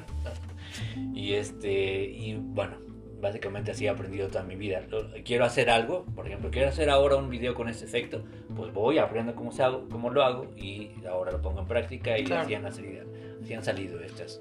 Este, eh, mi aprendizaje de esta pandemia fue, fue ese, fue- aprendí a editar video y aparte de, los, de las canciones que aprendí a sacar, a- pues unos covers que- de canciones que me gustaban, pero que me tuve que aprender las canciones Claro. y que eran algunos eran géneros que, que yo Estaban lejanos. exacto muy, muy lejanos a lo que yo hacía este pues vaya siempre es un bonito ejercicio no este Como la de Billy Idol. Yo reencontré a Odín con Billy Idol, Iván García y Angie Rocker Angie Rocker. Qué bonito video. Si no lo han visto ahorita, pónganle pausa y váyanse en este momento. A lo mejor se los voy a dejar de cortinilla de cierre porque me encanta. Sí Oh, sí, es, es maravilloso. Es maravilloso. Porque aparte, no te imaginas a Billy Idol en español. ajá Y realmente lo que te platicaba yo hace rato, lograron que suene bien. O sea, realmente yo debo de reconocer, y lo dije fuera del aire y lo digo aquí, eh, el Iván es buen literato, o sea, más allá de escritor, yo digo de, de músico, yo lo considero escritor. Este, y para hacer buenas traducciones debes de ser un poco literato. sí Entonces, este, es- esta traducción suena bien, sí este, musicalmente está bonita. Sí, la verdad es que vale, vale mucho la pena. Y realmente estás de acuerdo que está súper fresa para lo diabólico, a lo que nos tienes acostumbrado, ¿no? O sea, tú eres muy oscuro, tú eres muy aquí como de. Ajá. O punchis punchis diabólico, ajá o letras.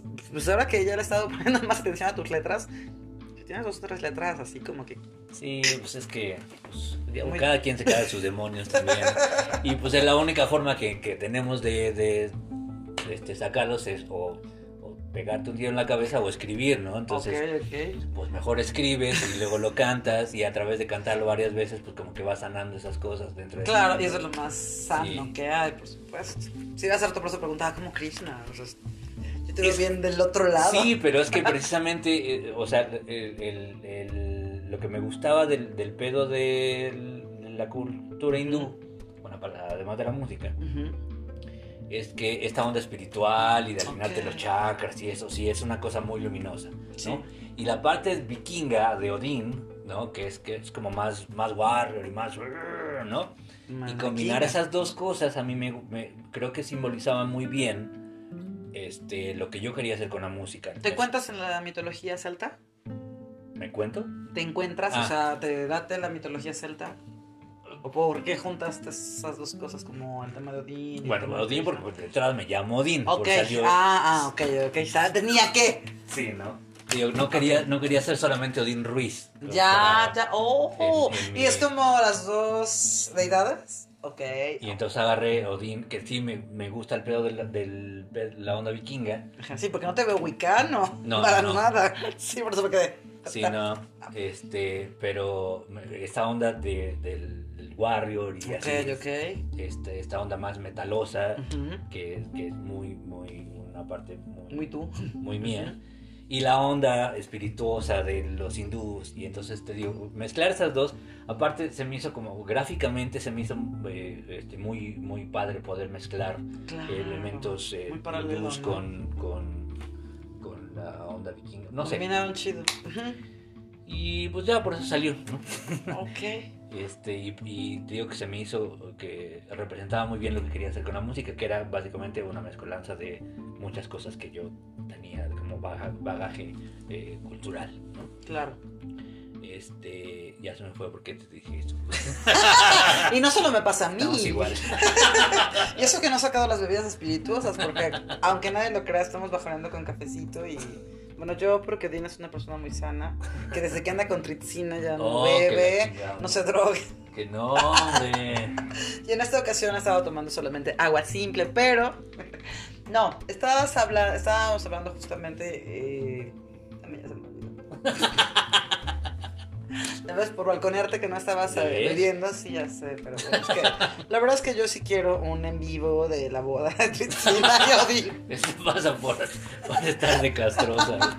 Es que yo quiero algo así como la boda de Vivi Gaitán y Eduardo ¡No! Pero va a ser un ritual satánico, obviamente, ¿sabes? Ah, bueno, sí, no Tenemos importa. Sacrifican gallina, al macho cabrío o Sí, algo así. sí. Sí, está bien. Bueno, no importa eso. Eso ya lo elige la pareja. Sí, sí.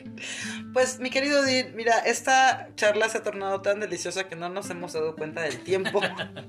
Para los que lleguen hasta acá, les mandamos un beso, un abrazo y les prometo que en el próximo podcast, aparte de drogas, tendremos alguna dinámica especial por llegar hasta este momento del, eh, de la charla. Pero la verdad es que fíjate que temas tan vastos como el- esa transición, esa transición de la tecnología, o sea, a veces suena muy a de viejitos hablarlo, pero es que es real. O sea, esta pandemia nos dejó claro que no te puedes negar a la evolución tecnológica. Porque si te niegas, pues te quedas, porque al final de cuentas, Sí, cada vez, o sea, realmente nunca vamos a volver a estar como estábamos hace dos años. no. Vamos a tener que encontrar nuevas, hablando de los artistas, ¿no? Vamos a tener que encontrar nuevas plataformas. Ujú. O sea, yo también soy de, de esos escritores que de repente un día me invitaron a un slam poético. Y dije, ¿qué demonios es esto? Sí, y yo esperaba claro. ver a los poetas mentándose la madre unos a otros, así como raperos. y que dicen que sí hay de esos, pero el que yo fui fue uno muy Sí. decente, muy lindo. Este, pero sí, a final de cuentas, pues vemos que me llama la atención que pues realmente eh, los creadores más jóvenes están encontrando formas este pues de llegar a otros públicos, ¿no? Y a lo mejor ya no a públicos masivos de una forma masiva. Entonces, pues yo creo que si eso pasa en la literatura, pues la música mucho más. La música siempre ha encontrado formas eh, de llegar a, a- a las masas, porque al final Sí. de cuentas, eh, un buen proyecto tiene eso, y en este caso, pues eh, el tuyo, Odín, debo decirte que yo creo que amigos tienen que ir. Si a este punto no han ido a escucharlo, por favor, yo les voy a dejar eh, tanto en la cortinilla como en la intro eh, dos piezas de, de, de Odín. Porque realmente creo que eh, vale mucho la pena eh, pues conocer eh, este proyecto que ha mutado de forma significativa en cuántos años. Sí, pues ya llevo eh, más de 10, no sé, yo empecé como en 2006, 2007, así que van, ¿qué? ¿15? Pues ya vas un ratito, así, ya vas sí. un ratito. Es que el hombre no es joven, les digo, o sea. se, se- se notó en todo el programa. ¿Con Sí. quién más hubiéramos hecho un especial de oldies como el día de hoy? y recuerden ir a buscar Ojos sin Rostro con Lidia. ¿Qué otro cover tienes Oh, no, que nos recomiendes así? Híjole, de, de covers que tengo, bueno, el que tiene más, vis, más views ha Ujú. sido uno que hice con Amaranta, que fue un cover de Depeche Mode. Ok, ¿cuál? de, este, Precious. Persona. ¡Ah! genial. Lo voy a buscar. Sí. Saludos, Tata. Con Tata tengo un podcast pendiente porque fíjate que una vez cometí la gran estupidez de salir tarde de mi ensayo de teatro Uh, y, llegar, y no llegar con ella. Y desde entonces, mi, mi diosa Amaranta ha decidido castigarme, pero por favor, yo prometo portarme bien. Te mando un fuerte abrazo y vayan a ver entonces eh, la versión de Odín y Amaranta Blavatsky. En la versión de de, de Depeche Mode. Eh, Este... la canción es Precious. Perfecto. Ahí está en el canal de YouTube. Pueden buscar Odin Krishna. Y este. Estamos en Spotify. Ahorita que hablabas de, de lo- de la, nueva- la forma de adaptarse. La última canción que, que hice fue Xochitl. Está bien bonita esa rola. Y en. y- Explícame, Sí. ¿no es rap o es no, rap? es trap. No, sí es trap, ¿verdad? Lo que hago es trap. Wow. Y es precisamente. Es como un rap electrónico. Exactamente. Wow. Entonces, este, fue una, una cosa que me- yo tenía ganas de experimentar. Es algo Yo que yo jamás había hecho. Odio el trap. Bueno, por tu culpa odiaba el trap. Porque esa rola es buena. Y entonces se me ocurrió, la, la hice el año pasado ¿La para un es tuya? concurso. Sí. La hice el año pasado para un concurso de Ibermúsicas. Ok. Y este. No ganó, ¿no? Me la retacharon, me dijeron muchas gracias. No, no quedé. de nuestras mejores este, creaciones a veces no ganan concursos. Y entonces este, dije, pero dije. A ¿Te mí gustó? sí- a mí sí me gusta Está la pinche canción, Está güey. bien chulo. Entonces la trabajé más y este. Y le hice algunos cambiecillos. Y, y hice e, esa parte que, que, que es el corillo, que es trap. ujú. este pues porque quería yo experimentar pues, el trap es el trap que yo escucho es el trap que se hace en inglés el trap latino que está más pegado al regga- reggaetón Ujú. no me gusta pero el trap que se hace como en otros lugares del mundo sí me gusta mucho entonces yo traté de Se hacer acerca algo así. más a la música disco y el rap, tal vez. Pues es más como el, el hip hop Hip hop, este gringo y ajá y música electrónica ¿no? Y entonces este lo, lo mezclé con música mexicana, que tiene una, tiene una jarana, bonito. tiene... Es por eso te dije, es que es una cosa, por eso te pregunté si era rap, porque no me sonaba rap. Tiene ese toque electro muy tú, pero eh, le queda, o sea, el nombre queda, la historia queda, y, te, y sí te la imaginas, ¿no? O sea, te imaginas los montes, te imaginas el tema mex- mexa, ¿no? Sí, y entonces, este, bueno, es un experimento que hice. este, Vayan a ver, a escuchar está en Spotify. Xochitl. Este, la canción se llama Xochitl. Este, obviamente habla de trata de, de personas. Este, Pero ya no se las cuentes, escúchenla, no, no, porque está bien a escucharla, vayan a bonita. Y van a llorar. Sí. No le escuchen drogados porque la gente en el Metrobús los va a ver. Y bueno, estamos ya terminando este podcast que ha sido uno de los más largos. No sé si le gané. A la Iván García sí le ganaste, pero por un chorro. Y eso que Iván habla hasta por los codos, déjame te digo. Hemos mandado saludos a... Y hoy mandé muy pocos saludos realmente. Entonces, vamos a terminar por ahora. Yo les agradezco que nos hayan estado escuchando. Yo soy Chris Zainos. Esto fue Delirium Tremens, el podcast. Y estoy aquí con el gran Odín Krishna. Músico, productor, sex symbol y prometido de la rancherita cristiana. Bye bye. Bye, adiós, gracias.